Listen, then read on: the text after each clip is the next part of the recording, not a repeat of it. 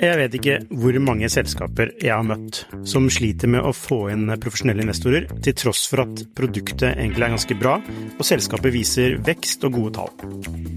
Hvis det er én ting de proffe investorene er på utkikk etter, i tillegg til at du bygger et bra selskap, selvfølgelig, er hvordan du håndterer dine aksjonærer, eller ditt såkalte captable, som det heter på startupsk. Et ødelagt captable setter rett og slett en stopper for selskapsutvikling. Unlisted.ai gjør det mulig for selskaper å håndtere aksje- og opsjonsprogrammer, aksjeeierboken, captable og det meste av rettigheter inn mot aksjene i selskapet på ett sted. Prøv unlisted.ai sin gratisversjon i dag.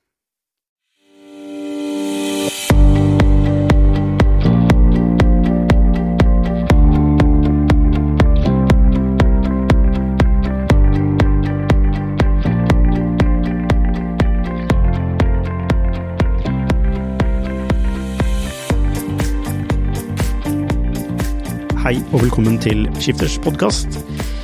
Ukens gjest er Confrer-gründer Svein Villassen. Han har nettopp solgt selskapet sitt til den store amerikanske aktøren Daily, og i dag skal vi snakke om hvordan man selger et selskap. Eh, hva eh, Velkommen, Svein. Takk for det, hyggelig å være her. Eh, hva, hva, er, hva er Confrer?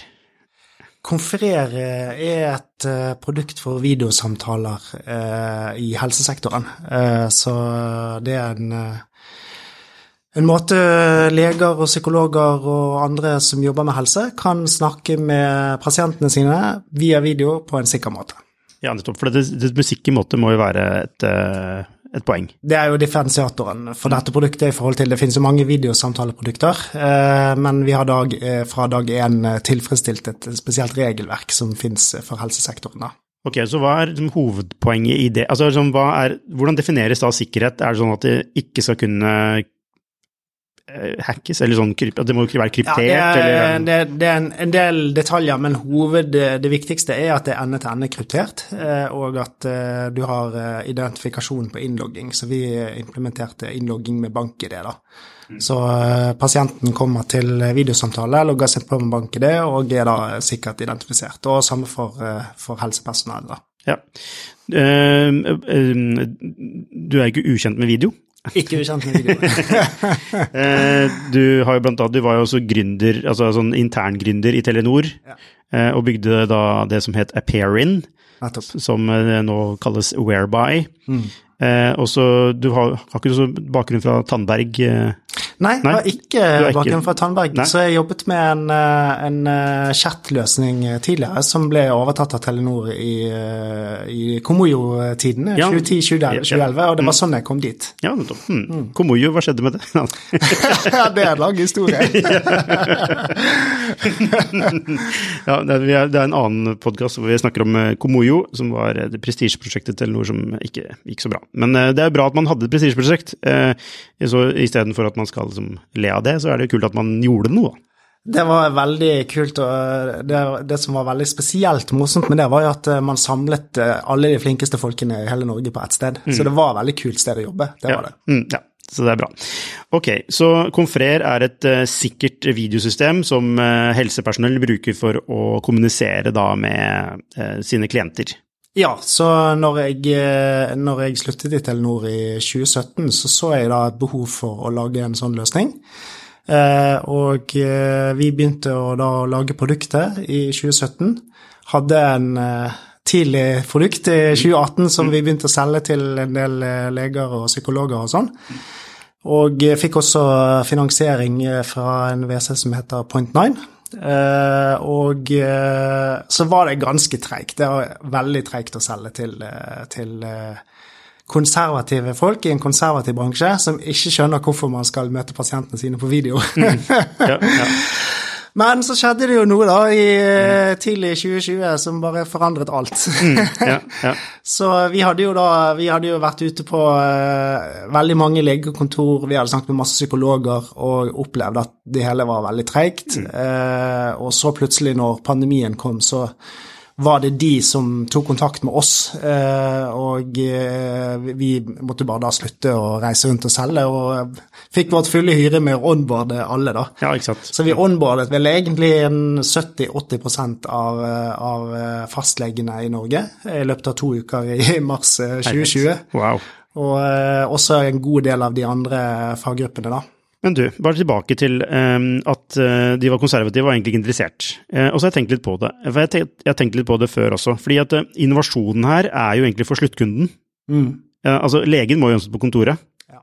Så, så, den som får den store altså rewarden av mm. tjenesten, er jo at kunden kan slippe å dra til legekontoret. Ja. Men, men, det er legen som skal, som skal abonnere og betale for det. Ja, det ligger et slags paradoks i det, så vi måtte jo finne måter Dette er fordel for legen også, da. Mm. Hvis du organiserer det på riktig måte, så er dette mer effektivt, og du kan ta flere konsultasjoner mm. eh, på denne måten enn du kan eh, når pasienten kommer på kontoret. Eh, som du da kan oversette til enten at du får bedre betalt, eller at du får tid til å jobbe med de, mer tid til å jobbe med de vanskeligste pasientene. Ja, nettopp. Så, så, eh, det var en del Altså, vi fant jo ganske fort leger som syntes at dette var en bra ting. Mm. Eh, men så var det det å få mange leger til å begynne å bruke det, bruke det da. Mm. Eh, som vi jo var avhengig av for å få en business i det, da. Mm. Og dere fikk 80 av alle norske fastleger under, altså idet pandemien brøt ut. Hvorfor fikk dere det, og ikke noen andre? Det var jo først og fremst fordi vi hadde gjort såpass mye fotarbeid i markedet eh, de to foregående årene.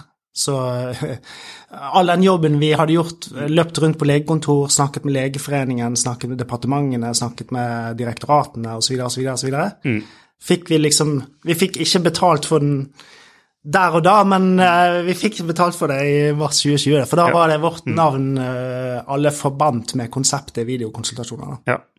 Hva, hvilken følelse hadde du da? Nei, det var helt uh, hva, hva, følte du da? Ja, ja.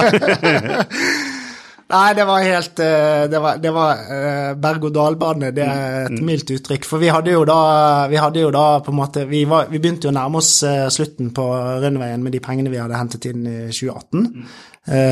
Og kom til å gå tom i løpet av våren 2020 og var liksom på utkikk etter løsninger på det problemet, da.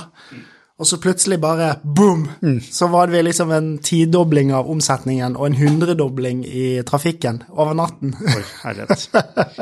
Men hva tenker man da? Hvor, hvor, langt drømmer man da? Nei, det er jo en ting, da. Så det er klart, når du ser at kurvene eh, Man har jo en tendens til å liksom tenke at kurvene fortsetter i den retningen de går nå. Mm. Eh, så når vi satt med den ville veksten da i mars-april, så tenkte vi selvfølgelig at dette vokser videre inn i himmelen. Ja. Eh, det gjorde de jo selvfølgelig ikke. Det er jo et begrenset antall eh, leger og psykologer og sånn i Norge, og for så vidt også i andre land. Hmm.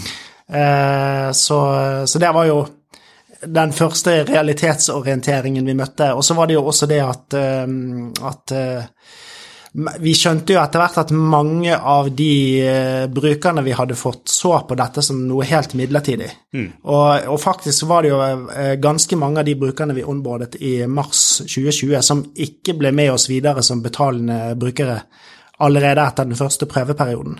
For de så var det bare fordi det var så veldig streng lockdown i eh, mars-april, så trengte de et eller annet da. Mm.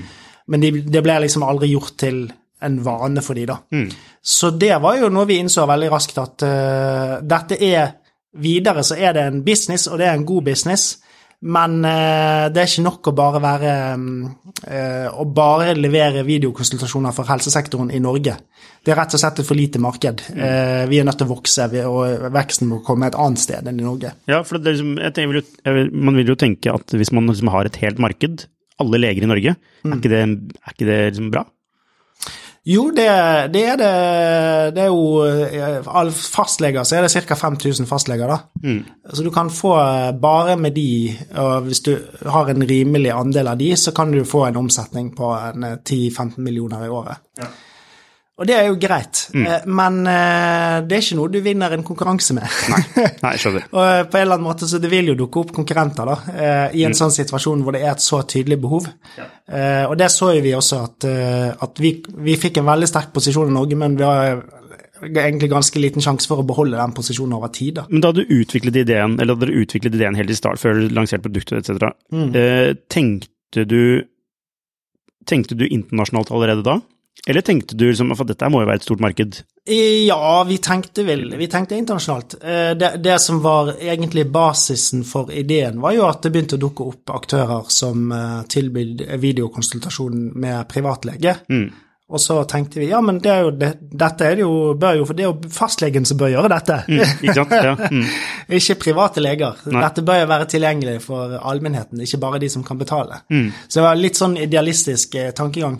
Men det samme gjelder i, i de fleste andre land. Mm. Eh, så så den, det var ikke noe som egentlig ved, ved tanken eller prinsippet som, var, som begrenset det til Norge. Eh, Men det vi jo eh, opplevde, var jo at det er mye regelverksting som er spesifikt fra land til land. Så når på en måte litt av fordelen for vårt produkt i vårt marked har med regelverk å gjøre, altså dette med sikkerhet og sånn, så eh, kan du ikke bare Da har du ikke nødvendigvis noen fordel når det skal gå til et annet marked. Nei.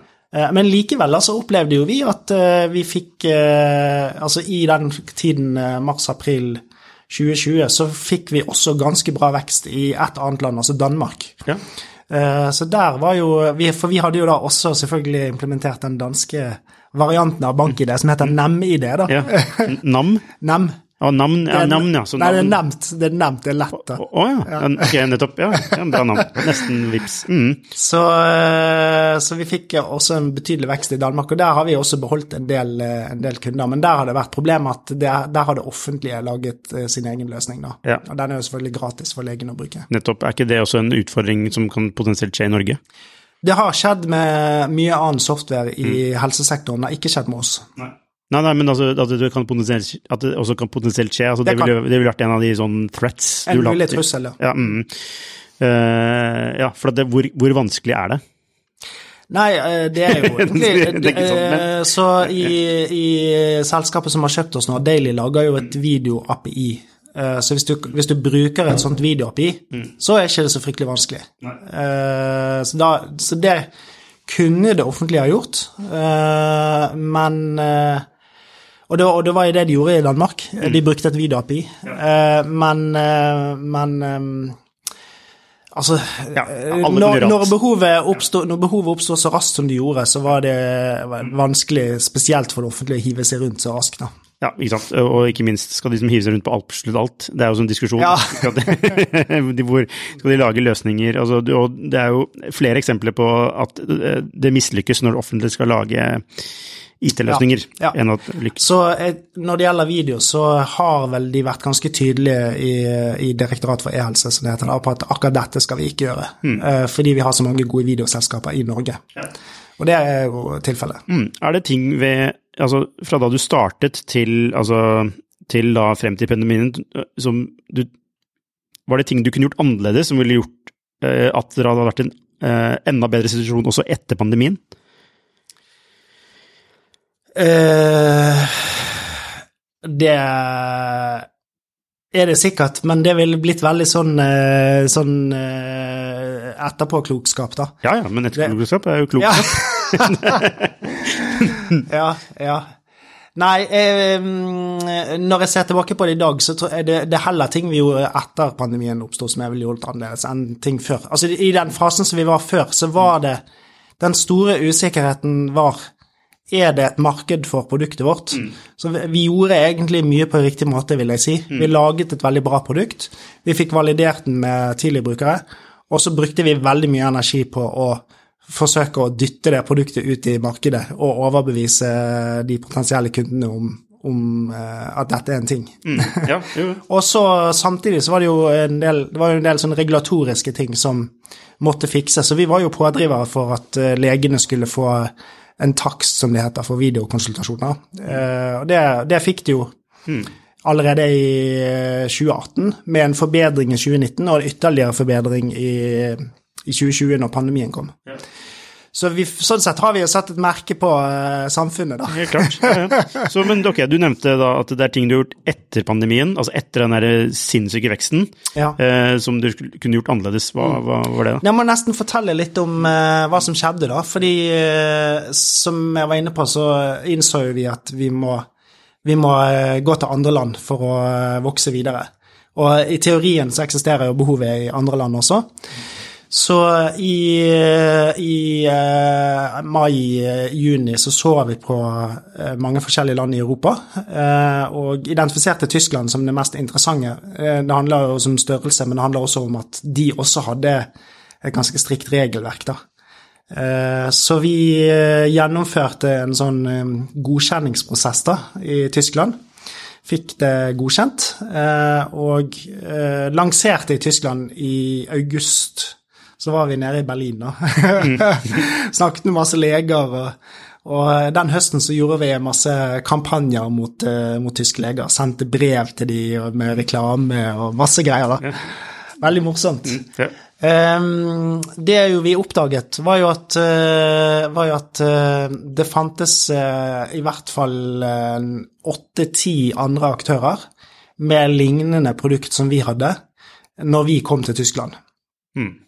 Det kunne vi jo vite fordi, eh, fordi eh, den eh, godkjenningsordningen, den Legeforeningen i Tyskland publiserer jo da en liste over godkjente verktøy, da, så det er å bare se på den listen. Og så kunne gjennom å snakke med folk, så kunne vi finne ut uh, hvem som har høy markedsandel og sånn, da. Og det produktet med klart uh, høyest markedsandel var jo et produkt som var essensielt det samme som vårt. Det var et sånt Vårt produkt er jo sånn, prøver ikke å løse all verdens ting, bare et veldig enkel eh, produkt som bare gjør akkurat dette. Og det som hadde lykkes best i Tyskland, var akkurat det samme. Uh, og det er også relativt enkelt å bruke, eh, og i stor grad uh, ting som var slengt sammen på ganske kort tid i våren eh, 2020, da. Eh, det som vi oppdaget, var jo at det er jo klin umulig å få noen til å bytte. Fordi, fordi veldig, disse brukerne er jo veldig eh, konservative. Når de først har valgt et verktøy, så fortsetter de å bruke det. Eh, og eh, de skal helst bruke det i ti år før de bytter. Ja. Og i hvert fall i en situasjon der mange så på dette som et midlertidig behov, eh, så var det sånn vanskeligere å få litt til å vurdere i det hele tatt å bruke noe annet. De tenkte kanskje at de skulle bare bruke det de hadde et år til, og that's it. Så det, det som egentlig er en fordel når dere eier markedet i Norge, altså høy switching-kost, eh, det blir jo en ulempe når dere skal inn i andre markeder. Absolutt, så eh, essensielt sett så kan man si at eh, det vi hadde opplevd i Norge, med raskt å få hele markedet, akkurat det samme hadde skjedd i Tyskland. Det samme hadde skjedd i Nederland, i Frankrike, i England. Så var det da andre produkter som bare hadde liksom tatt over hele markedet på eh, veldig kort tid, Ja. og, og som ingen var villig til å bytte vekk fra, da. Ok, så hva eh, hvis, altså, hva kunne gjort annerledes? Det var jo sånn. Ja, eh, så eh, det er klart at hvis vi hadde, hvis vi hadde vært posisjonert til å komme inn allerede når pandemien skjedde, i flere større markeder enn vi var. For eksempel hvis vi hadde vært posisjonert i Tyskland allerede før pandemien skjedde, så kunne vi ha fått den veksten der. Ja, var det ting som tilsa at dere kunne vært det? Kunne dere hatt en internasjonal ekspansjon tidligere? Som, som Nei, altså øh, Det hadde ikke vært noe problem for oss å dra til Tyskland og bli godkjent Nei. nei. høsten 2019. Nei. Men det var jo absolutt ingenting som tilsa at vi kom til å ha noe mer suksess der enn vi hadde hjemme. Eh, Så, så det, på en måte problemet her er behovet for produktet oppsto over natten i alle land samtidig. Det er jo normalt ikke tilfellet. Normalt sett så er det sånn at det blir, noe blir en ting i ett land, og så sprer det seg videre til eh, andre land og sånn etter hvert. da. Ja, altså mm, eh, Ja, så, så dette var jo bare liksom flaks slash uflaks, ikke sant? Altså det var et tilfeldig, altså umulig var, å forutse, da. Det var veldig flaks for oss at pandemien kom. Og så var den negative siden med det var at den kom også samtidig alle andre steder. Nettopp. Så mm. veldig vanskelig å, Ja. å gå videre med Ja, veksten. da. Nei, for det jeg lurer på er liksom, kun, altså bare sånn uavhengig av pandemien, da, eh, kunne dere ha vært, eh, altså kommet lengre på det internasjonale, altså eh, utrullingen tidligere? Eh, men på den annen side, da prøvde dere egentlig bare, dere prøvde å validere produkt. Sant? Er, fin, fin, er, altså, ikke sant? Så, Ja, da tenker man ikke internasjonalt. det var, vi Mm. var pre-skalering, da. Eh, ingen grunn for oss å, å prøve å Det ville bare komplisert situasjonen hvis vi hadde begynt å tenke på andre land. da. Men lurte du noen gang på om det faktisk var product market fit, eller, eller var behov for dette produkt, altså opplevd behov, da, Ja. eh, hos leger for dette produktet før pandemien? Ja, hver dag. vi hadde jo en del brukere som opplevde veldig at produktet løste et problem for dem, som var, altså bruker da tenker på leger og sånn, da. Eh, som så på en måte de, de signalene vi fikk, var jo veldig positive, da. Mm. men eh, når vi var ute og skulle selge det, så var det Da fikk vi veldig mye motbør, da.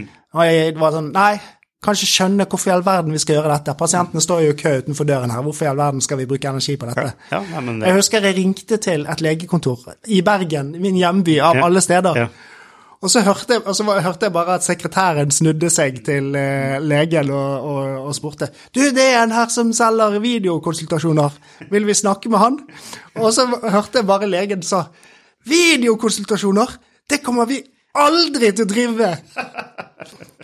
Akkurat det samme kontoret, Ja. et halvt år senere, Ja. signet opp.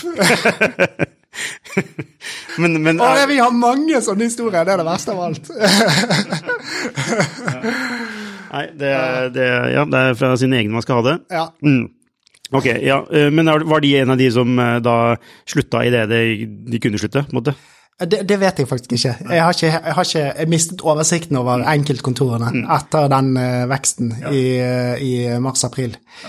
Men, uh, men um, Så det som i hvert fall var tydelig etter mars-april 2020, var at vi, det var en sustainable business. Vi kunne drive videre. Uh, Vi hadde nok inntekter, så vi trengte ikke bekymre oss for det. Men det var vanskelig å se hvordan vi skulle få det til å vokse videre. Og så var det den store usikkerheten med hva når pandemien er over. Ja.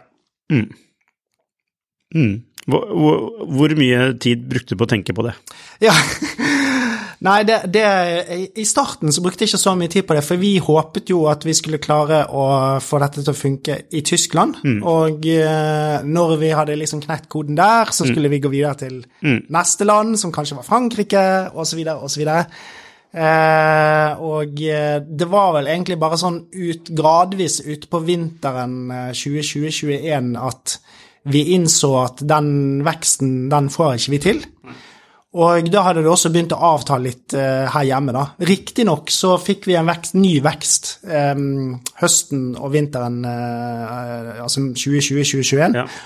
Sterkt, korrelert med lockdowns? på grunn av at det var ny eh, smittebølge. Ja. Eh, Det var, det var ikke like streng eh, lockdown da som det var i, i mars 2020. Den var veldig streng. Eh, Men, men vi fikk allikevel en positiv effekt. Men, men vi hadde Da hadde vi jo på en måte skjønt tegningen, da. Da hadde vi skjønt Ok, vi, nå skjønner vi hvordan dette funker. Og hvis vi liksom trakk den linjen videre, så skjønte vi også at eh, utover i 2021, med mindre pandemien skulle vare i mange år, da, det var jo lite sannsynlig, så kom vi til å eh, få eh, gradvis mindre omsetning. Og vi kom til å liksom komme under vannmerket, og vi kommer etter hvert til å få behov for eh, nye finansieringsrunder og sånn. Og da tenkte vi at det blir sannsynligvis ikke så lett. Eh, Så eh, her må vi se oss om etter alternativer. Så det, første vi gjorde, var faktisk å um, gjøre en veldig grundig vurdering av er det andre funksjonaliteter eller andre på en måte ting vi kan bygge ut produktet vårt? Kan vi gå fra å være videosamtaleprodukt til å være noe annet? Eh, gjerne med den samme kundegruppen. Så da så vi på Vi gjorde en ganske grundig sånn konkurrentanalyse. Så på alle aktørene i forskjellige land og hvordan de var posisjonert og sånn. Og det var en del muligheter der eh, som vi kunne ta tak i. Men vi ville på mange måter hatt litt av det samme problemet da, i forhold til eh, andre, andre land og vekst og sånn. Og vi ville møtt konkurrenter der også. Eh, så, så til syvende og sist så kan du si at alternativet var å bygge ut eh, bare for det norske markedet all mulig funksjonalitet som en lege trenger, da. Men da kommer man jo i, veldig i konkurranse med andre aktører som allerede fins, altså journalsystemer og sånt. Ja.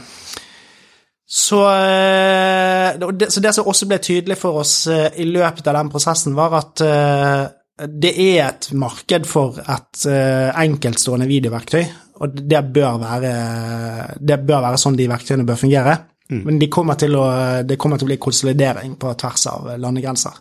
Så vi innså egentlig at vår opprinnelige hypotese hadde vært korrekt, bare at uh, pga. Liksom, pandemien og den raske veksten sånn, så vil vi nå gå inn i en fase hvor det vil bli konsolidering. Og når vi begynte å snakke med de andre aktørene i andre land, så fikk vi jo bekreftet den hypotesen, for de, de sa jo det samme. Mm. Altså de, de, tenkte også at nå kommer det til å bli konsolidering. Mm. Og så var det litt sånn Hvem skal kjøpe hvem? Mm. ja, var det på et tidspunkt dere tenkte at dere skulle kjøpe opp andre selskaper? Ja, um, så det var vel egentlig sommeren 2021 da vi, vi, konkluderte med dette her. Og da blir jo spørsmålet hvordan skal vi forholde oss til det? Skal vi kjøpe, eller skal vi bli kjøpt? Uh, og vi var egentlig åpen for de løsningene. Hvis vi skulle kjøpe, så måtte vi ha fått finansiert det på et vis. Så det hadde på en måte et ekstra problem ved seg. Mm det ble veldig fort klart at eh, markeds... Altså størrelsen på bedriftene, eh, de forskjellige aktørene her i forskjellige land, eh, korrelert med størrelsen på markedene. Og vi er et land med et ganske lite marked i forhold til mange andre, så det ville vært sjanseløst om vi skulle være den som eh, var, gikk på kjøperen. Da. Ja, jeg skjønner. Men samtidig, eh, hvis, du hadde, hvis, du hadde, hatt finansieringen, ja. Eh, så hadde det ikke vært en umulig greie? Det hadde ikke vært umulig. Vi kunne ha kjøpt eh, aktører i andre nordiske land f.eks. og blitt en sterk nordisk aktør. Mm. Og så har det vært vanskelig å gå videre derfra igjen. ja, og, så, og så bli kjøpt opp selv. Mm. Ja, ja, ja, ja. Så, så, det er på en måte mm. det, det, Ulike former dette kan, eh, kan spille seg ut, da. Så da, da landet dere på at dere egentlig var til salgs? Ja, det var ikke fullt så rett mm. frem som det, men, men vi, vi satte iallfall i gang eh, en del undersøkelser for å se om det faktisk var et reelt alternativ. For da var vi der mm. at eh, med, sånn som matematikken var da, så eh, hadde vi runway fra midten av 2021 frem til midten av 2022. Ja. Så vi da, innen den perioden var vi nødt til å gjøre et eller annet, mm. og vi kalkulerte med at Eh, det å selge et selskap tar ca. åtte måneder til et år.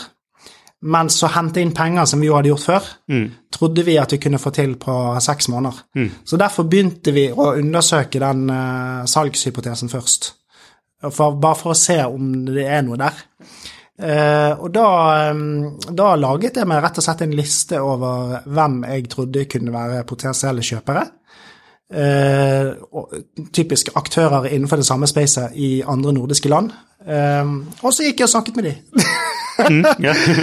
jeg tror jo det, at det, det, er liksom den historien om at man blir kjøpt opp. Ja. Mm. Den historien som du leser om, er jo liksom at uh, at uh, det kommer noen og gir deg et tilbud som du ikke kan si nei til. Ja, Eller først, først sier du nei, ja, ja. at, bare, at til slutt er det så bra tilbud at du må si ja. Ja, mm.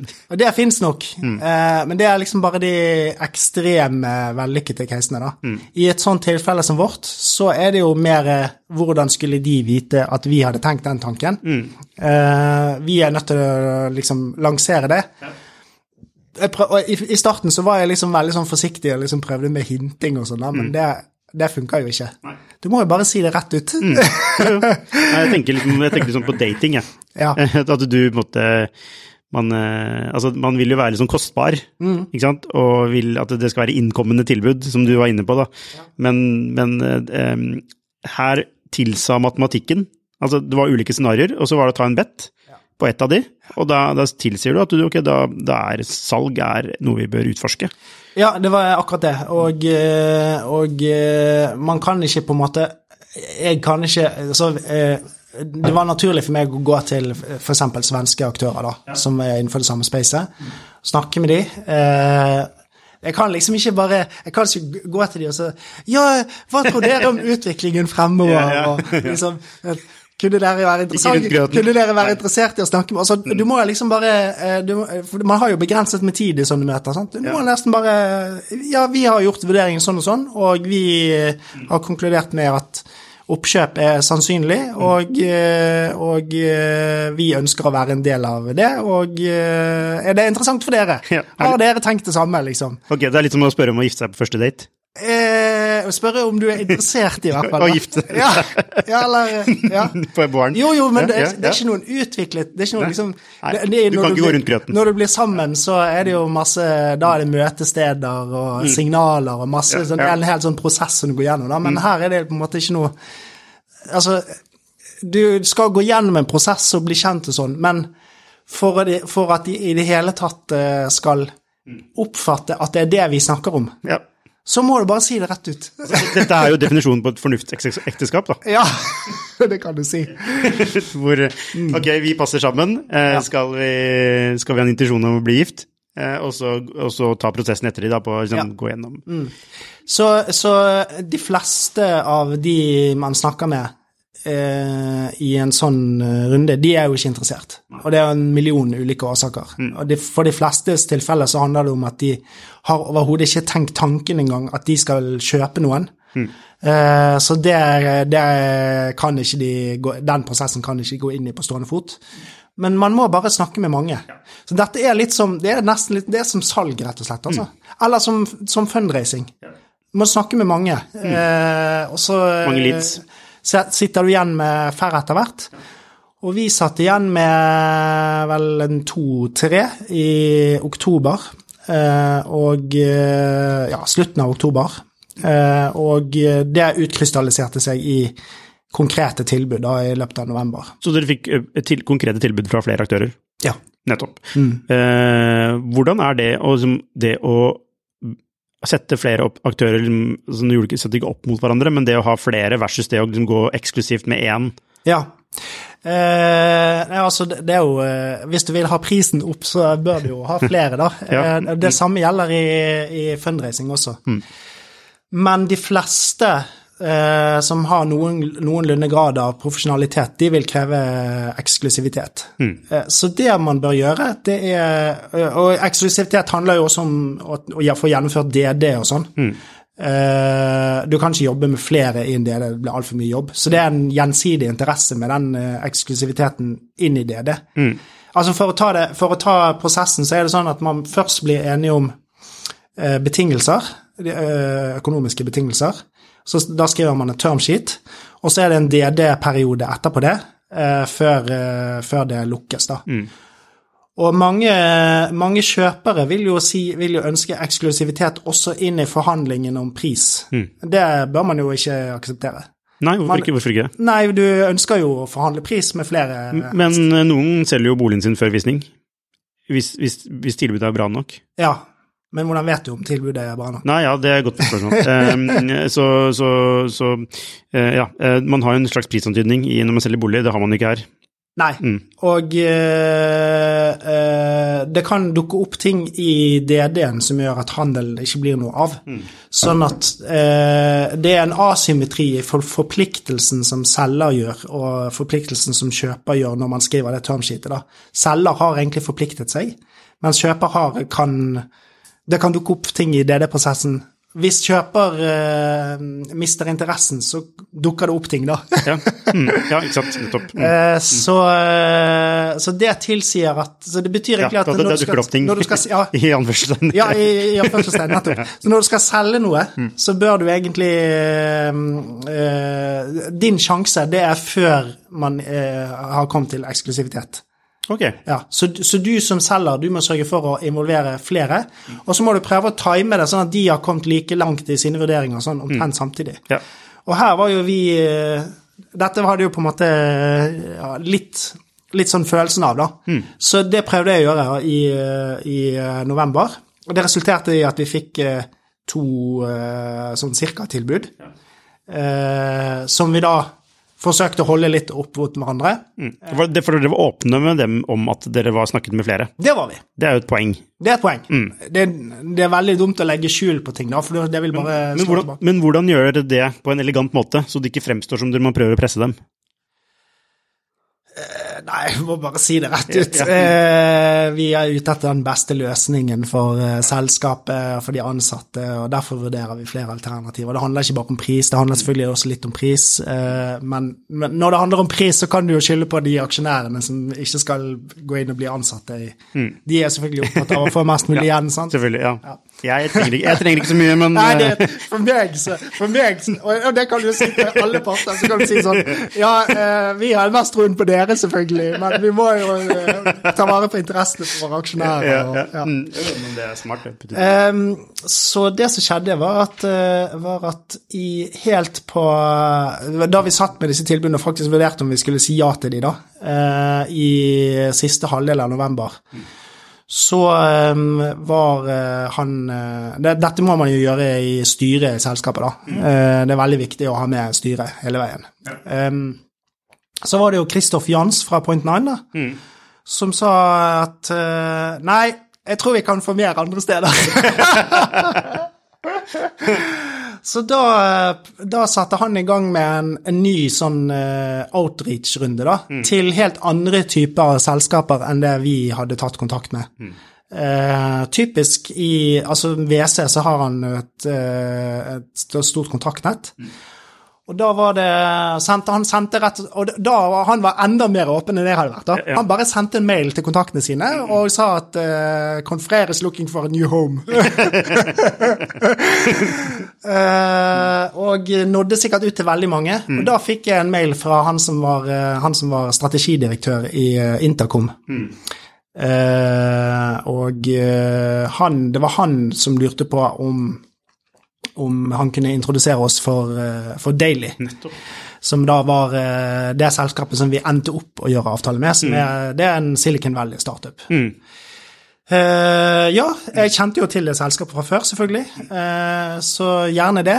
Og så var vi da i situasjonen at, at uh, vi hadde et tilbud fra en av de andre vi hadde snakket med, som gikk ut eh, over helgen, da. Ja.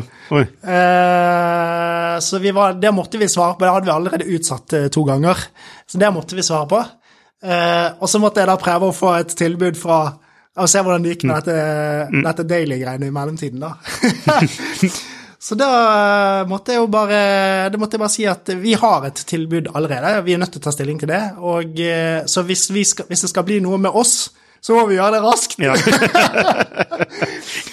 Greit, så da satte vi opp møter, da. Hver, satt vi hver kveld da, i, i fire-fem dager og hadde møter og ble kjent med hverandre. Og, og, og det var en veldig god match, da. ja. Eh, det, men jeg tror jo det at, at det faktisk hadde hastverk, at det hadde reelt hastverk for oss, var Superbra. Det var veldig bra. For det gjorde at de var bare nødt til å ta beslutninger. Og det var ikke noe som dere Det var ikke, dere, det var ikke noe dere gjorde for å legge press på dem? nei, nei det, var, det, var, det var helt reelt. Ja, for hvis det hadde vært det, så ville det vært en turnoff Ja. for dem, ikke sant? Dette var et reelt tilbud. Eh, Helt reelt. Det, det du gjør, er at du gir, dem en, du gir dem en sjanse til å være med. Ja, nettopp. Så øh, det som ble jo fort klart for oss, var jo at dette var jo veldig ålreite folk. Veldig hyggelige Det må mennesker. du si nå. ja, nei, det, det var det. Ja. Eh, og eh, på sett og vis så ønsket jeg veldig å jobbe med de. Det var jo også et eh, Vi var jo et remote-selskap. Vi hadde ansatte på, i syv-åtte forskjellige byer i Europa. eh, Og en i USA. Ja. og det hadde de også. De var remote-selskap. Det var mye lettere for oss å integrere vår gjeng i deres selskap. Og eh, veldig sånn teknologifokusert, i motsetning til de andre selskapene som vi har snakket med, som var mye mer markedsfokusert. da. Bare tilbake til Kristoffer Jans, eh, som er jo Altså, Point Nine er jo et kjent eh, B2B SAS, eh, tidligfaseinvestor, er det ikke det? Jo, Seed- Eh, Seed, Ja. mm. Um, eh, og de har annet investert i Seneta, hvis ikke det er helt feil. Det har de. Um, og eh, jeg bare syns det viser, viser verdien å ha de rette investorene. Helt klart. Eh, dette her, her ble det skapt verdi, for å si det sånn. Jo, men altså, og, og, og at han tar det initiativet. ja. Altså, det er liksom ikke altså, Én ting å ha en riktig investor på papiret som har kompetanse og nettverk, bla, bla, bla. En annen ting er å ha en handlekraftig, riktig investor som faktisk konkret bidrar. Helt klart. Helt klart. Så eh, Nei, det var veldig, veldig stor verdi å ha han eh, der, da. Eh, de hadde jo nettopp gjort en eh, Series B-runde, eh, så de hadde jo eh, Nå snakker vi om Daily, ikke sant? Daily, ja. Så, så de var eh, godt posisjonert til å gjennomføre et oppkjøp. Og eh, det er jo sånn når du nettopp har gjort De hadde jo hentet inn Så de hadde vel eh, 60 millioner dollar på konto, da. Og, da, og det var eh, 40 ansatte. Og der sitter jeg litt som lurer på ja, hvordan skal vi For investorene sitter og pusher. Nå må dere bruke, nå må dere sette Ja. pengene våre Ja, i, i- ja. funksjon og sånn, da, i arbeid. da. Uh, så da når denne muligheten tok opp, så var det egentlig det var jo en veldig bra match for de også, da. For de ville jo få De viser jo, de viser jo handlekraft òg. handlekraft, og de ville få eh, verdensledende kompetanse på mm. WebRTC, da. Mm, bare, for bare 30 millioner dollar. Eller hvor mye ble det? Kan du, kan du dele Det, det kan jeg ikke si. Nei. men eh, men, uh... Men de, hvordan, bare, de, Du trenger ikke å si eh, detaljene i dealen, sånn hvor mye osv., men hvordan var dealen? Er det sånn det er en sum penger, og det er aksjer? Og, hvordan hvordan, hvordan ja, det ut? ja det, er, mm, det er litt penger, og så er det mye aksjer i deres selskap, da. Ja. Mm. Og da får du de aksjene til markedsverdi, eller til en rabattert pris? Til samme verdi som de hentet inn uh, Series B i, uh, i 20... Jeg vet ikke hvor mange selskaper jeg har møtt som sliter med å få inn profesjonelle investorer, til tross for at produktet egentlig er ganske bra, og selskapet viser vekst og gode tall. Hvis det er én ting de proffe investorene er på utkikk etter, i tillegg til at du bygger et bra selskap selvfølgelig, er hvordan du håndterer dine aksjonærer, eller ditt såkalte cap table, som det heter på startupsk. Et ødelagt captable setter rett og slett en stopper for selskapsutvikling. Unlisted.ai gjør det mulig for selskaper å håndtere aksje- og opsjonsprogrammer, aksjeeierboken, captable og det meste av rettigheter inn mot aksjene i selskapet på ett sted. Prøv unlisted.ai sin gratisversjon i dag. eh, høsten 2021. November 2021. Kan jeg spørre deg hvor mye aksjer du sitter på i det selskapet? Eller jeg vet ikke om det er offentlig, altså, eller sånn, jeg vet ikke om det Eller du må ikke svare på det, altså, men er nysgjerrig. Ja, vi, vi, eh, vi som var Confrer-aksjonærer, vil jo da sitte med i underkant av 10 av det selskapet, da. Ja, nettopp. Det er en betydelig sum. Ja, det er en betydelig eh, eierandel. Vi blir, eh, vi blir betydelige aksjonærer i det selskapet. Mm. Får dere da en styrerepresentant? Nei. Nei. Eh, og ok, 10 uh, av selskapet pluss noe penger, eh, selvfølgelig. Det er Ja. ålreit. Eh, er det noe sånn Binder du deg noe nå? Eh, Det er ikke noe binding på eh, oppgjøret for, eh, for eh, salget, men vi har eh, ganske, ganske mm, eh, ganske sånn store sånn retention-bonus, da. Så vi kommer nok til å bli værende der. Ok, hva, hva er en retention-bonus, hva betyr det? Det er at du får betalt for å bli værende, du får ekstra betalt for å bli værende der i eh, et visst antall år. Ja, nettopp. Og eh, hva ligger vanligvis sånne bonuser på? Nei, det er, eh, sånn det, er, er det, det- er, det er, kan være en ekstra årslønn eller noe sånt. da. Ja, det er såpass, ja. Nettopp. Mm. Så da blir du der, i det selskapet. Jeg tror det. Ja, ja nettopp. ja. Er det Men, men, Ja, eh, men jeg har lyst til å snakke mer om eh, liksom, prosessen. Ja, få høre. For, ja. selve, selve prosessen frem til. For det jo, da hadde jo vi da hadde jo vi eh, det tilbudet, som sagt. Ja. Og vi var egentlig avhengig av å få et tilbud fra de også før det andre tilbudet gikk ut. da. Mm. Eh, Og de var jo på Det var, det var jo thanksgiving-helgen, så de var jo på sin ene Mm. ferie det året, liksom. så dermed så, eh, etter eh, masse videomøter, så kom det jo tilbud. Og og de, og de krevde ikke noe eksklusivitet eller noe sånt. Så da kunne vi i prinsippet ha gått tilbake til de andre og sagt at nå har vi fått sånn og sånn tilbud. Men greien var at det var jo på et helt annet nivå. Altså Avstanden var så stor at det, det var ikke aktuelt. da. Okay. Så vi måtte egentlig bare Vi brukte tiden Vi brukte en uke eller to på liksom å justere justere mm, litt grann i, i detaljene der, og få skrevet eh, det termsheetet. da. Ja. Hvem er det som hjelper dere da? Du trenger hjelp av en eh, advokat. Ja. så de hadde en eh, California-advokat. Vi hadde brukt Sense, eh, som har på en måte vært, vært med oss helt siden Startup Lab-tiden. Eh, så det, det er ikke så veldig mye advokat som trengs i utformingen av termsheetet. Eh, men det er greit at eh, man har sett over og kan ta tak i eventuelle problemstillinger. Da. Er det ikke et triks å få deres advokat til å jobbe? Jo, men det er jo eh, som regel sånn at det er kjøper som kjøpers advokat som, som setter opp termsheet i utgangspunktet. Og også eh, den endelige kjøpsavtalen. da. Eh, Så, eh, så det ble gjort av de, ja. Hvor mye må man beregne å bruke på advokat? Eh, vi brukte vel en uh, 400 000-500 000 på advokat, på hele prosessen. Det er mye penger. Det er litt penger, men det er verdt det. Altså, ja, det er det som Men, Altså- du, men du forplikter deg jo ikke til den kostnaden up front. Det, det er jo eh, det, Du bruker jo bare de pengene eh, hvis det faktisk blir et salg. Mm. Eh, så så det, er, det er det minste problemet. Ok, ja, ja. for, ja, for du har jo penger til å Du får jo salt, så du får penger Men, til å betale. eh, men eh, Men du forplikter deg ikke til Fortell om det. Altså, du, det, er, det, er kun hvis det blir et salg, så får de sin? Advokatene jobber jo på timebasis. Mm, ja, ja. Så de fakturerer, og hvis, hvis det ikke blir et salg, så blir det heller ikke noen jobb, og da blir det heller ingen timer. mm. Så det, det Man kan, man kan eh, se på timeprisene til advokater og tenke at dette var dyrt, men de skriver bare timer fordi de faktisk jobber, Mm. Ja. og det er verdt det. Uten tvil. Ja. Så det, det der er bare liksom Den kan bare legge død. Ja, ja. Eh, men eh, Hvis du er en dyktig advokat, da. Ja. Men uh, det lønner seg jo allerede i, på termsheet-tidspunktet å tenke gjennom eh, en del ting, da. Så det som problemstillingen som vi hadde, var jo For det første så hadde vi et norsk AS, og Daily ønsket å kjøpe hele det norske AS-et, ta over alle aksjene, med oppgjør i sine egne aksjer, da. Primært. Litt grann cash òg, men primært sine egne aksjer. Eh, hvordan blir det sånn skattemessig? Ja, hvordan blir det? Ja, det blir jo sånn da at eh, hvis, vi hadde, hvis vi var aksjonærer i Confrere AS, som igjen var AS, så gjelder jo fritaksmodellen. Så da er det jo ikke noe skatt. Men hvis vi har aksjonærer som er privatpersoner, eh, så vil jo, eh, vil jo de få realisert en gevinst når de får de daily-aksjene, da. Og det, da må de skatte den gevinsten. Og det vil jo, for Vi hadde jo da gitt aksjer til, til eh, ansatte, altså latt de kjøpe aksjer. Og det var jo eh, en god del av de som ikke hadde eget holdingselskap. Så de var jo da direkte aksjonærer i Confrere AS. Så vi hadde jo ansatte som ville fått, ville fått utbetalt et mindre beløp eh, i dealen, og så ville de fått tre millioner i skatteregning, Ja, liksom. ikke sant, nettopp. Så, en- Ut som de ikke hadde noen penger å betale. Så hvordan løser man det, da? Løsningen var jo å, å splitte opp Confrer i to. Et holdingselskap og et operasjonelt selskap.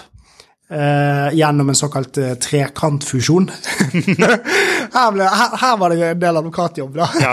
Mm, ja. Mm. Eh, og så selger da eh, holdingselskapet eh, selger det operasjonelle selskapet til Daily. Eh, pengene og aksjene kommer inn i holdingselskapet og deles ut eh, derfra, da, eventuelt. da. Og da, da unngår man den, For da gjelder fritaksmodellen der, i det holdingselskapet, så da slipper man den problematikken. da. Men det gjorde jo at eh, dette tok eh, en del tid, for det her er litt sånn seks ukers kreditorsfrist og frem og tilbake til Brønnøysund og greier og greier. Så da eh, Vi var ikke i mål med det før i, eh, i eh, midten av mars. Eh, så det var egentlig først da vi kunne gjennomføre det oppkjøpet, da. Nettopp. Ja, Men, selve, men selve DD-en var jo egentlig ferdig i DD-en var jo så Daily engasjerte et norsk eh, advokatfirma, et annet enn det vi brukte, Ja. og de gjennomførte DD etter sine maler og prosesser og sånn. Hva ser de på en DD? Alt. Ok, ja, ok. Mm. Kundeavtaler, leverandøravtaler, databehandleravtaler. Eh, de ser på regnskaper, eh, de ser på alt av sikkerhetsdokumentasjon og Kan man, er liksom Noen snakker om å sminke, sminke hva er det for noe? Eh, Sminke selskapet, da. Før Ja. salg. Hva, hvordan gjør man det, da? Nei Eller er ikke det noe poeng, eller hva? eh, Det ville, altså Hvis du hadde sminket i den forstand at det var at det ikke var reelt, Mm. så hadde det blitt oppdaget. Ja, nei, La oss si man holder seg innenfor det som er normal eh, Men det man kan gjøre ja, jeg vil, Det vil ikke kalle det sminking, men man kan forberede seg på eh, en DD. Mm. Og da er det rett og slett eh, å google litt etter lister over dokumentasjon som, eh, som de krever, Mm. og så rett og slett sette, samle sammen den dokumentasjonen. Mm. Det er ganske mye jobb å sam, bare få tak i alle dokumentene og alt sånt. Sørge for at regnskapet er oppdatert og alt sånt. mm, Er det alle kontrakter etc.? Ja, eh, typisk ikke alle kontrakter, da, men kanskje de ti største kundene eller sånn da, eh, som de vil ha. Så det, det er jo noe man kan Men samtidig så er det jo, så er det jo kanskje ikke verdt det hvis man ikke skal selge, da. Nei, for dette er veldig mye, det er veldig mye jobb. Men det der med trekantfusjon, altså det er jo eh, Lærdommen der er jo at hvis man, eh, hvis man sørger for å ikke ha individuelle aksjonærer i selskapet sitt, så unngår man det problemet. Og det kan man gjøre hvis du istedenfor, som vi gjorde, å selge aksjer til ansatte direkte i selskapet, så kan man lage et eget holdingselskap og selge aksjer til de ansatte derfra isteden. Nettopp. Mm. Ja. Så eh, det vil jeg Neste gang skal jeg gjøre det. Neste gang skal du gjøre det. Men du, du, du har ikke insentiv for å slutte der, du er nå? Nei, nei, det, nei, det har jeg jo ikke. Det er sant. Ja. Eh, ok, så er det noen Gjorde dere noen tabber underveis i den prosessen der? Um, ja ehm, Det var kanskje ikke egentlig en tabbe fra oss, men um, det som jeg opplevde som vanskelig gjennom hele den prosessen, var at det var litt dårlig kommunikasjon. Eh, så vi snakk, vi kommuniserte bra med Daily. Uh, vi begynte jo å jobbe sammen. Vi, vi var jo liksom, vi var helt sikre på at dette det kommer til å komme noen blokker her, så vi kan bare begynne å jobbe sammen. Og, og de var veldig kine på at vi skulle begynne å jobbe inn i deres prosjekt og sånn. Uh, så det gjorde vi. Ehm, og det er jo, kan jo si, det har en ganske høy gjensidig risiko, da, fordi da tok jo vi et bet på at dealen ikke skulle falle gjennom. Fordi at uh, hvis den hadde falt gjennom, så hadde vi stått enda mer på bar bakke enn vi hadde gjort uten at den Ja. dealen hadde eksistert. Ja. Men de tok også en risiko ved å slippe inn oss i sine løsninger og systemer og uh, forretningshemmeligheter og alt sammen, uten at de visste at dette faktisk skjedde.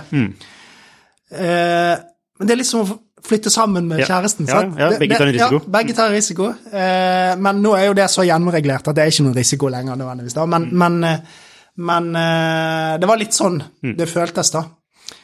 Det som var eh, Det som gjorde det, det som jeg opplevde som eh, vanskelig, var at det var tre forskjellige advokatfirmaer, to norske og ett amerikansk. Um, og advokater jobber litt sånn Send, send fra deg noe, vente til det kommer svar. Og så var det jo ni timers tidsforskjell mellom de amerikanske og de norske advokatene. Og alle er veldig busy og har masse andre ting å gjøre. Så det er ofte ledetid mellom hvert svar, da. Så du har tre forskjellige advokatfirmaer, tre forskjellige advokater i hvert advokatfirma, pluss eh, oss i de to eh, selskapene. Så blir det veldig stor sånn koordineringsutfordring. Jeg opplevde at det gikk veldig lang tid på å få svar på ting, da. Selv om det i utgangspunktet var veldig lite uenighet om hvordan ting skal gjøres og sånn. Det er alltid litt uenighet, er det selvfølgelig, da, men det er liksom den prosessen med mailer frem og tilbake. Det er slitsomt, og og vente tre dager før det kommer svar på det lille punktet. og... Ja, for dere har jo litt sånn, litt sånn kniven på strupen også. Fordi hvis dette faller gjennom, så er det jo liksom Plutselig så er dere i desember, da. Eh, Ikke bare litt. Det, Ja, ja. Vi, vi, hadde jo, eh, vi hadde jo satset på denne dealen. De andre kjøperne var borte. Eh, Og det, vi vet at vi runwayen går tom, og vi har ikke eh, tid til å skaffe funding. Kunne ikke Daily brukt det til sin fordel? Jo, det kunne de Ja, det skaper ikke noe langsiktig Men det ville vært en dårlig idé, da. Ja, mm. Og det har de ikke gjort. Altså, ingen, det er ingen sånne ting. Det opp, eh, tvert imot så på en måte den, det inntrykket vi fikk i starten, at dette er veldig redelige folk, og de vil oss vel, og sånn, det har holdt seg eh, hele veien. Mm. Eh, men det er noe med prosessen med Fordi advokatene, måten de jobber på, er liksom Det skaper litt mistillit, da. Fordi de jobben deres er jo å sjekke av ting, så de må jo stille kontrollspørsmål. sant? Så mm. Så jeg får masse sånne spørsmål som er sånn ja men, ja, men vi har jo alt dette på plass, stoler du ikke på meg, liksom? Ja, mm. Eh, Men det er jo, da må man bare tenke forbi det, så må man tenke at det er jobben deres å spørre. Det er ikke et uttrykk for mistillit. Nei, ikke sant. Nei.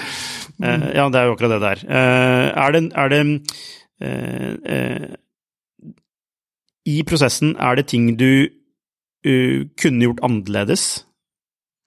Ja, så akkurat dette tror jeg at jeg kunne ha eh, tatt støy, større grep om. Ja.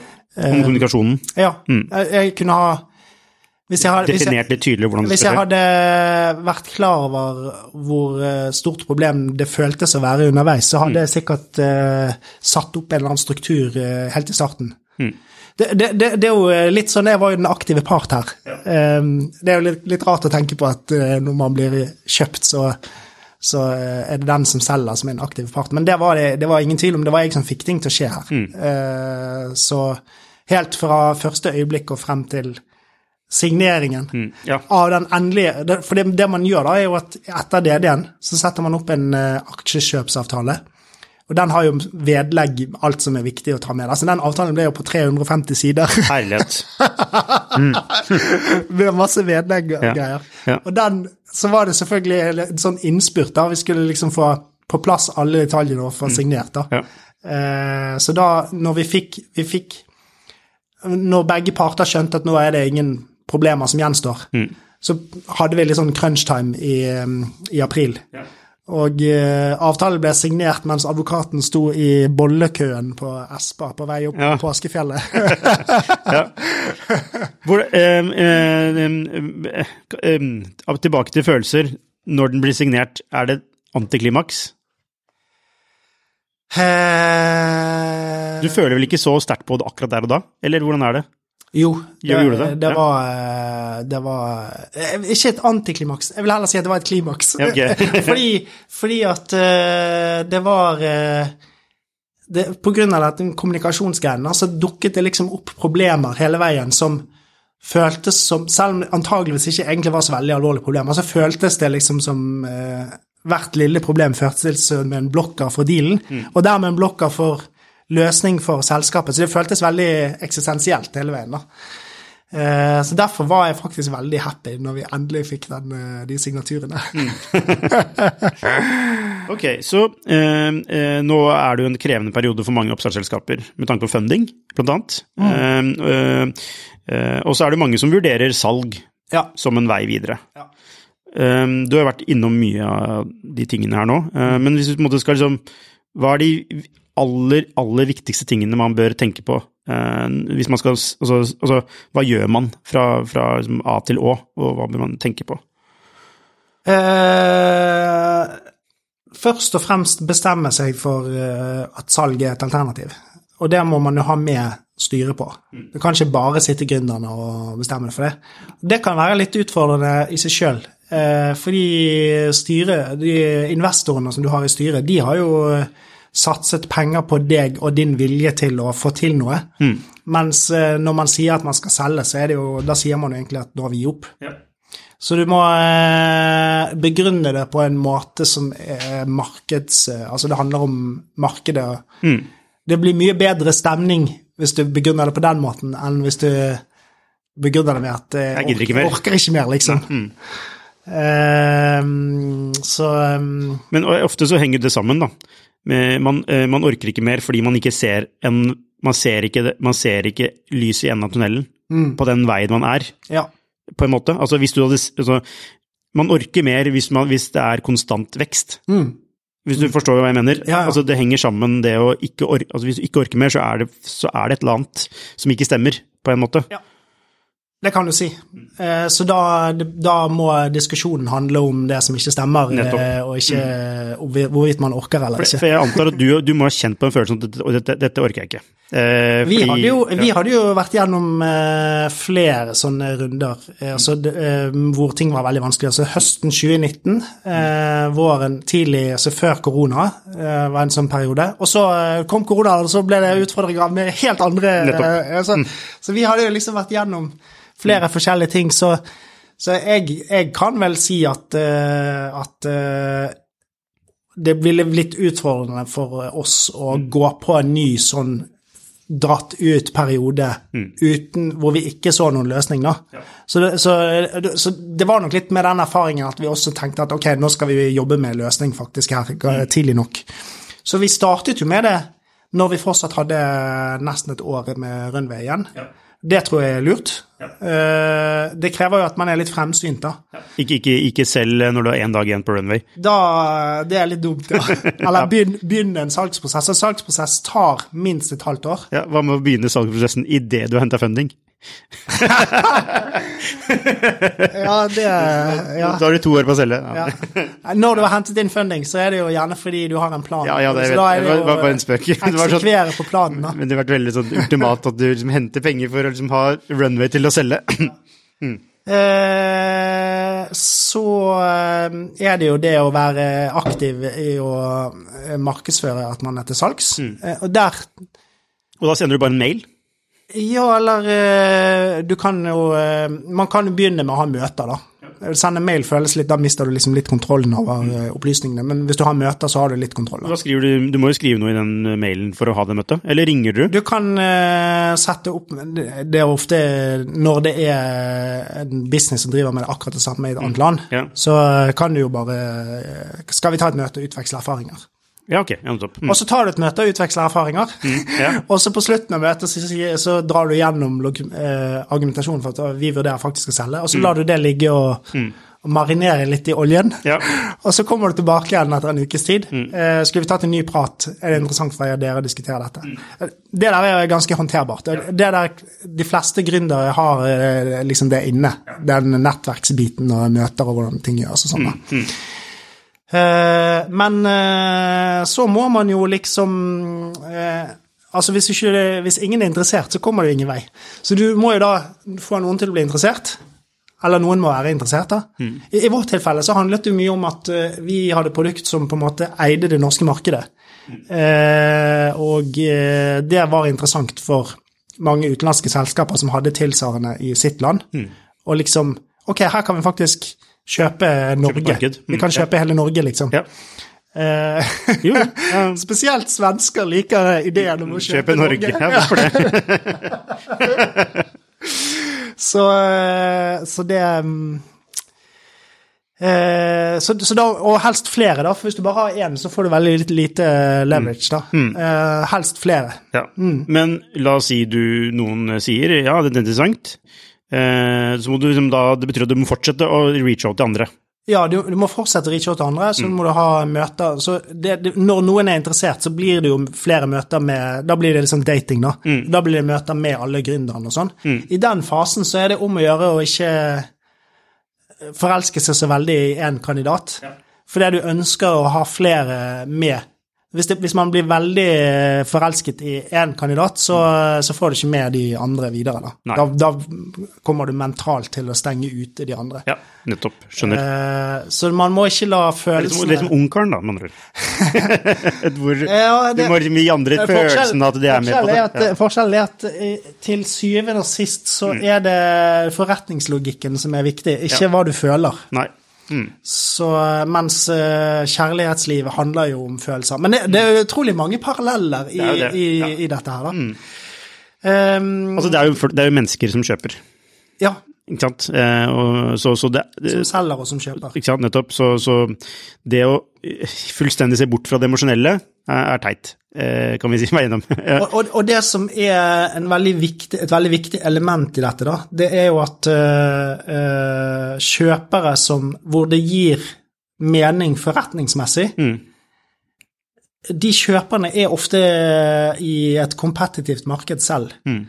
Så det oppstår ofte en, konkurranse Ja. blant kjøperne. Denne dealen skal vi vinne, liksom. Ja, ja, jo. Og det er en dynamikk som, som har ganske store konsekvenser. Det betyr at det blir gjennomført en del oppkjøp som antageligvis ikke burde vært gjennomført, til høyere pris enn man antageligvis eh, ville gitt. Eh, for selger så betyr jo det at mulighetene for å selge er antagelig større enn det man tror. Fordi at i tillegg til at det gir forretningsmessig mening, så kan du trigge den dynamikken, da.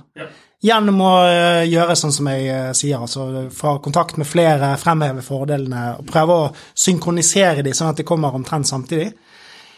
Eh, det som er jo at eh, det, dette handler ikke bare om eh, eh, Jeg leste en forskningsartikkel om, om oppkjøp av tech-selskaper. mm. Og det var en ting som de hadde bitt seg merke i. Det var at når oppkjøp ble mislykket eh, Det kan være ulike grunner til at det oppfattes som mislykket, men da skyldtes det ofte at i den prosessen som ledet til selve avtalen, så har da har, eh, kjøper lovd for mye. Altså, én ting er hva de betaler, men det er også masse lovnader om eh, hvordan det skal bli i det nye selskapet. sant? Eh, og det jo, der også er det jo en konkurranse. Så at i, når man er i den fasen før man har, eh, har um, tatt beslutningen, så, jo, så sitter jo gründerne i det selskapet som skal selge, og vurderer hvem vi har vi lyst til å gifte oss med. Ja, jo, jo. Mm. og det, og det, pengene er én side av saken, men det er også hva de blir fortalt om hva det selskapet er. Så, um, Men, men, men når oppkjøpet er gjennomført, så, så, så er det jo de som bestemmer. Mm. Så en del av dynamikken her er at, eh, er at kjøpere har en tendens til å love for mye, og så blir det ikke alltid sånn som det var lovet. men når du sier mislykket, da, tenker jeg, da, da tenkte jeg umiddelbart på salg som ikke gikk gjennom. Men når du sier mislykket, så mener du da at, det ikke, at oppkjøpet ikke funker? At, eh, at, det blir, at det blir eh, gjennomført, men at man ikke får noe verdi, realisert noe verdi. Nettopp, ikke sant? Og Det- er, det, da er det mangel på eh, Altså, det er vel en mangel på åpenhet og ærlighet da, fra, fra kjøper. Ja, altså, det, i hvert fall, det var det de konkluderte med i den forskningsartikkelen, at pga. den konkurransedynamikken som oppstår tidlig, så for, for, og, og det at når kjøperen har overtatt, så er det jo de som bestemmer. Pga. den dynamikken så er det veldig ofte sånn at uh, det blir lovet mer enn de kan holde. Nettopp. Litt som politikere, da. Eller eh, selgere, da. Altså, eh, selgere lover jo ofte veldig mye, og så eh, inngår du en deal eh, med det selskapet. Ja. Så blir det ikke Det blir jo litt sånn som selgeren sa, men yeah. Yeah. Langt nær alt som ble lovet. Nettopp, ja. Så, Mm. så det, er litt, det er litt samme dynamikken der. Ikke sant. Ja. ja. Vi har mange analogier. Nå jeg Eller på som politikere. Det er også er jo Ja. Man kan love mye. Når man først er valgt, så Mm, er det de som bestemmer. Nettopp. ja. Så, så det er nettopp. eh, så, eh, men er du sånn Nå er jo Ja, eh, vi kan, sorry, vi kan jo em, eh, fortsette med disse punktene. Altså, em, rådgivere, vil jeg anta, er et viktig punkt. Ja, så eh, man må ha en advokat som har erfaring med oppkjøpsprosess. Eh, hver part må ha sin egen advokat. Eh, og så er det jo regnskap og sånne ting er jo viktig. Eh, så det bør man ha kontroll på. Vi brukte jo ikke en, en salgsrådgiver. Det er det jo en del som gjør. Da kan du jo få hvis du gjør det, så får du jo liksom enda mer strukturert prosess. Da Da vil jo, da vil jo rådgiveren liksom lage en powerpoint-deck eh, med selskapet, og så vil han gå rundt og presentere det til, til folk og sånn. Jeg tror jo det at det du ender opp med da, er en annen type kjøpere. Eh, vi, de vi snakket med, var eh, en annen startup som var det vi endte med. Og de andre aktørene var industrielle aktører i samme bransje som oss. Mens eh, de som de finansielle rådgiverne ofte vil snakke med, er jo sånn type finansielle aktører. Som er ute etter å kjøpe flere selskaper og slå de sammen og på en eller annen måte realisere verdi. da. Ja, De er ikke opptatt av kultur og kjemi og Nei, De ser så- på det som et Excel-ark, du. ja. Så, eh, så vi følte ikke at en sånn type aktør kunne ha tilført noe verdi i den prosessen vi, som vi var i. Men vi hadde jo sikkert, hvis vi hadde engasjert en sånn aktør, så hadde vi sikkert fått en helt annen type prosess. Så øh, hvis du er Jeg tror det er litt Jo mer modent du er, da, jo mer gir det mening å bruke den typen aktører. da. Altså Hvis du er et veldig et modent produkt med, med modne brukere og veldig jevn inntektsstrøm osv., så, videre, så er det antageligvis det som gir mest mening. Er alle, alle aksjonærene i Confrer, har de nå aksjer i det nye selskapet? Eller er det noen som har klart Ja. seg helt ut? Nei, fordi eh, vi har tilbudt eh, Vi har tilbudt de å Altså, vi, eh, eh, avtalen ble jo lukket med holdingselskapet. Eh, og så eh, har vi meningen hele tiden vært å dele det ut videre til aksjonærene. Så har vi tilbudt de å justere hvis det er noen som ikke vil ha cash, da, bare vil ha aksjer. Og det var det en del som, eh, som slo til på. Ja. Ja, Da blir det jo mer cash på de andre. ja, ikke sant. Men man kunne ikke motsatt bare for cash. Nei, det var det jo ikke nok cash til, Nei, nei. Langt, på langt nær. Så eh, det, det er, Alle har uh, aksjer, men det er ikke alle som uh, eier de direkte. Det er noen som fortsatt eier de gjennom det gamle holding, holdingselskapet. da. Eh, bare tilbake til første punktet om å kontakte flere. Eh, hvor, altså, hvor mange kontaktet du? Ja, 30-40 Ja, det er såpass, ja. Mm. Og, eh, og Kristoff eh, ytterligere 30-40, tror jeg. Mm. Ja. ja så liksom, det er oppi den, eh, det er den Ja, sektor, ja men jeg, jeg brukte lengre tid på det enn jeg hadde trengt, fordi jeg var så, jeg var så forsiktig i starten. Jeg skulle liksom hinte og sånn, men det er jo bare, da bruker man bare ekstra tid. Det er ikke noe å hinte med, det bare går rett på. Ja. Mm.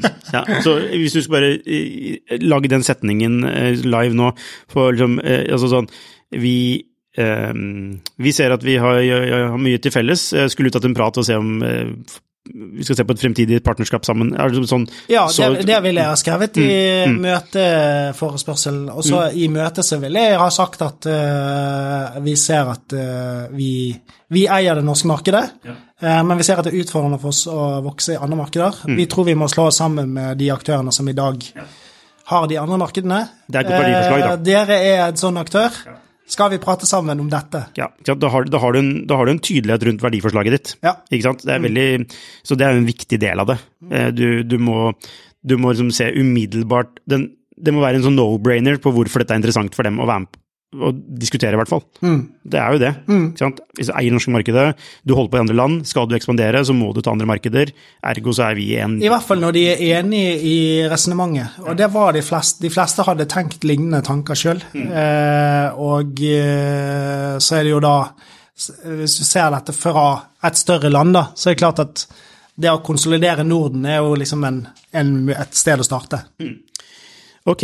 ehm, nå som du på en måte Du er jo fortsatt slags gründer, Ja. eh, men du er liksom ikke gründer heller. Nå er du liksom en del av et annet eh, selskap. Hva gjør det med din sånn eh, altså tilstand? Hvordan er du, er du roligere? Er det, hvordan, er den, hvordan er det å gå Ja, jeg, jeg, du spurte i sted om, eh, om det var antiklimaksen vi hadde ja. eh, signert. Antiklimakset kom seinere. det er jo det er noe helt annet å ikke være gründer og daglig leder lenger. Og det er deilig, selvfølgelig, ja. men det er også eh, noe som er litt rart, og som jeg savner litt, da. Så, men det er jo på en måte sånn er det. Eh, men eh, men eh, det som kanskje er litt utfordringer i hverdagen nå, handler jo mer om at eh, det er et veldig amerikansk eh, Altså de fleste kundene er amerikanske, de fleste ansatte er Så jeg må liksom justere meg sånn tidssonemessig, da. Så det er rett og slett det er liksom å få hverdagen til å gå opp som er den umiddelbare ja, utfordringen nå, da. mm, Ja. Eh, Men bortsett fra det, veldig, veldig hyggelige folk. Veldig dyktige folk.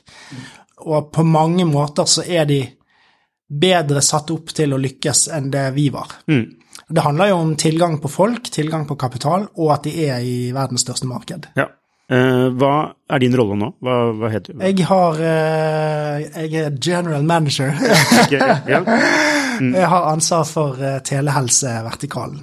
Nettopp. Så det er jo eh, Confrere var jo et telehelseprodukt, eller et eh, produkt for helsesektoren. Og Daily ønsker jo også å posisjonere seg inn mot helsesektoren med et video-API-produkt, da. Ja. Mm. Som den norske stat kan kjøpe. Blant annet, eh, men også eh, Jeg tror jo at eh, alle journalsystemer og alle sånn helsesoftware kommer til å ha video i sitt produkt, da. Og da er det naturlig å bruke Daily. Ja, nettopp. Ja. Mm. Så, så min, min rolle blir å jobbe med det å både se på liksom, okay, hvilke features er det vi skal gjøre for å være attraktiv for dette markedet, Mm. eh, men også rett og slett jobbe med salg og markedsføring. Men eh, bare sånn, kanskje litt tullete spørsmål, da.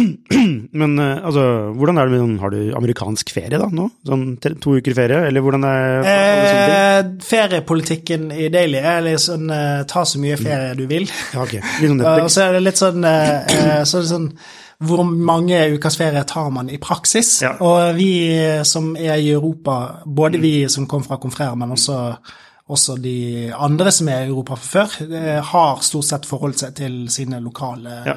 Mm. regler. da. Ja, ok, nettopp. Ja, det er jo Og det er jo, vi er jo på en måte ansatt lokalt også. Så, eh, så noe annet eh, kan man jo heller ikke gjøre. Men, eh, men ja, altså det er en litt annen kultur eh, for det i USA. Det er Ja. definitivt. Ja, for det som kultur er jo også en ting. Altså, hvordan Men, eh, men jeg opplever at i Daily så ønsker man at folk har et liv. Det er ikke sånn, det er ikke sånn rotterace som er i en del andre tech-selskaper. Nei. Men, men tilbake til med kultur, da. Altså, Er det sånne, sånne små kulturelle nyanser som du ser, som er liksom annerledes?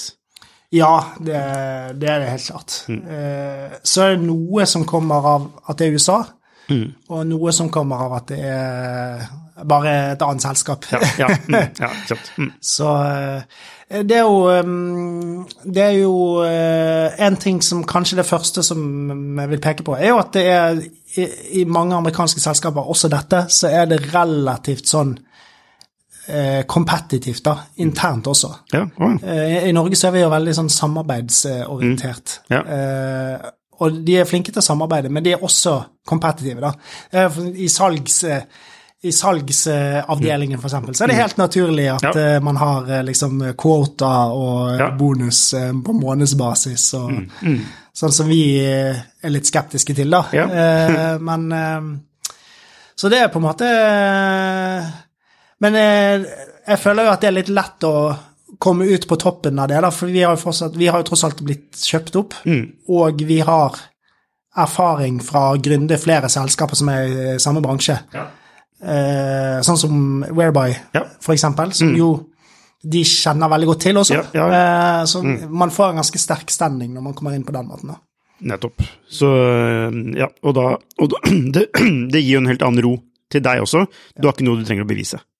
Nei, det er jo, eh, det er jo også et Mm. poeng, da. Jeg føler ikke at jeg trenger å, å kjempe så veldig hardt. Eh, Jeg kan heller la de eh, føle at de får noe igjen av samarbeidet med, med meg og Mås, da. Mm, yes. Eh, Men du, eh, da ønsker jeg deg masse lykke til videre i ny rolle som general manager i da Daily. Eh, Og så regner jeg jo med da, at du begynner å pønske på de neste store ting, eller du, du du er allerede i gang? Vi får se. Altså innen eh, Ja, du må jo liksom ha tenkt noen ideer, har du noen ideer på ting som er spennende? Eh, Jeg har i hvert fall tenkt at eh, det er sjanse for nye reiser seinere. Ja. Igjen takk, Svein, og masse lykke til. Og tusen takk for ja, altså, god, veldig god innsikt i det å selge et selskap. Tusen takk. Hei, hvis du likte denne episoden, så abonner på den, og gi den gjerne en femstjerners rating med dine tanker. Hvis du er interessert i temaene vi tar opp på denne podkasten, så anbefaler jeg deg å gå inn på skifter.no, og hvis du mener vi fortjener det, så kan du gjerne støtte oss ved å abonnere på Skifter. Takk for at du hørte på, så ses vi neste uke.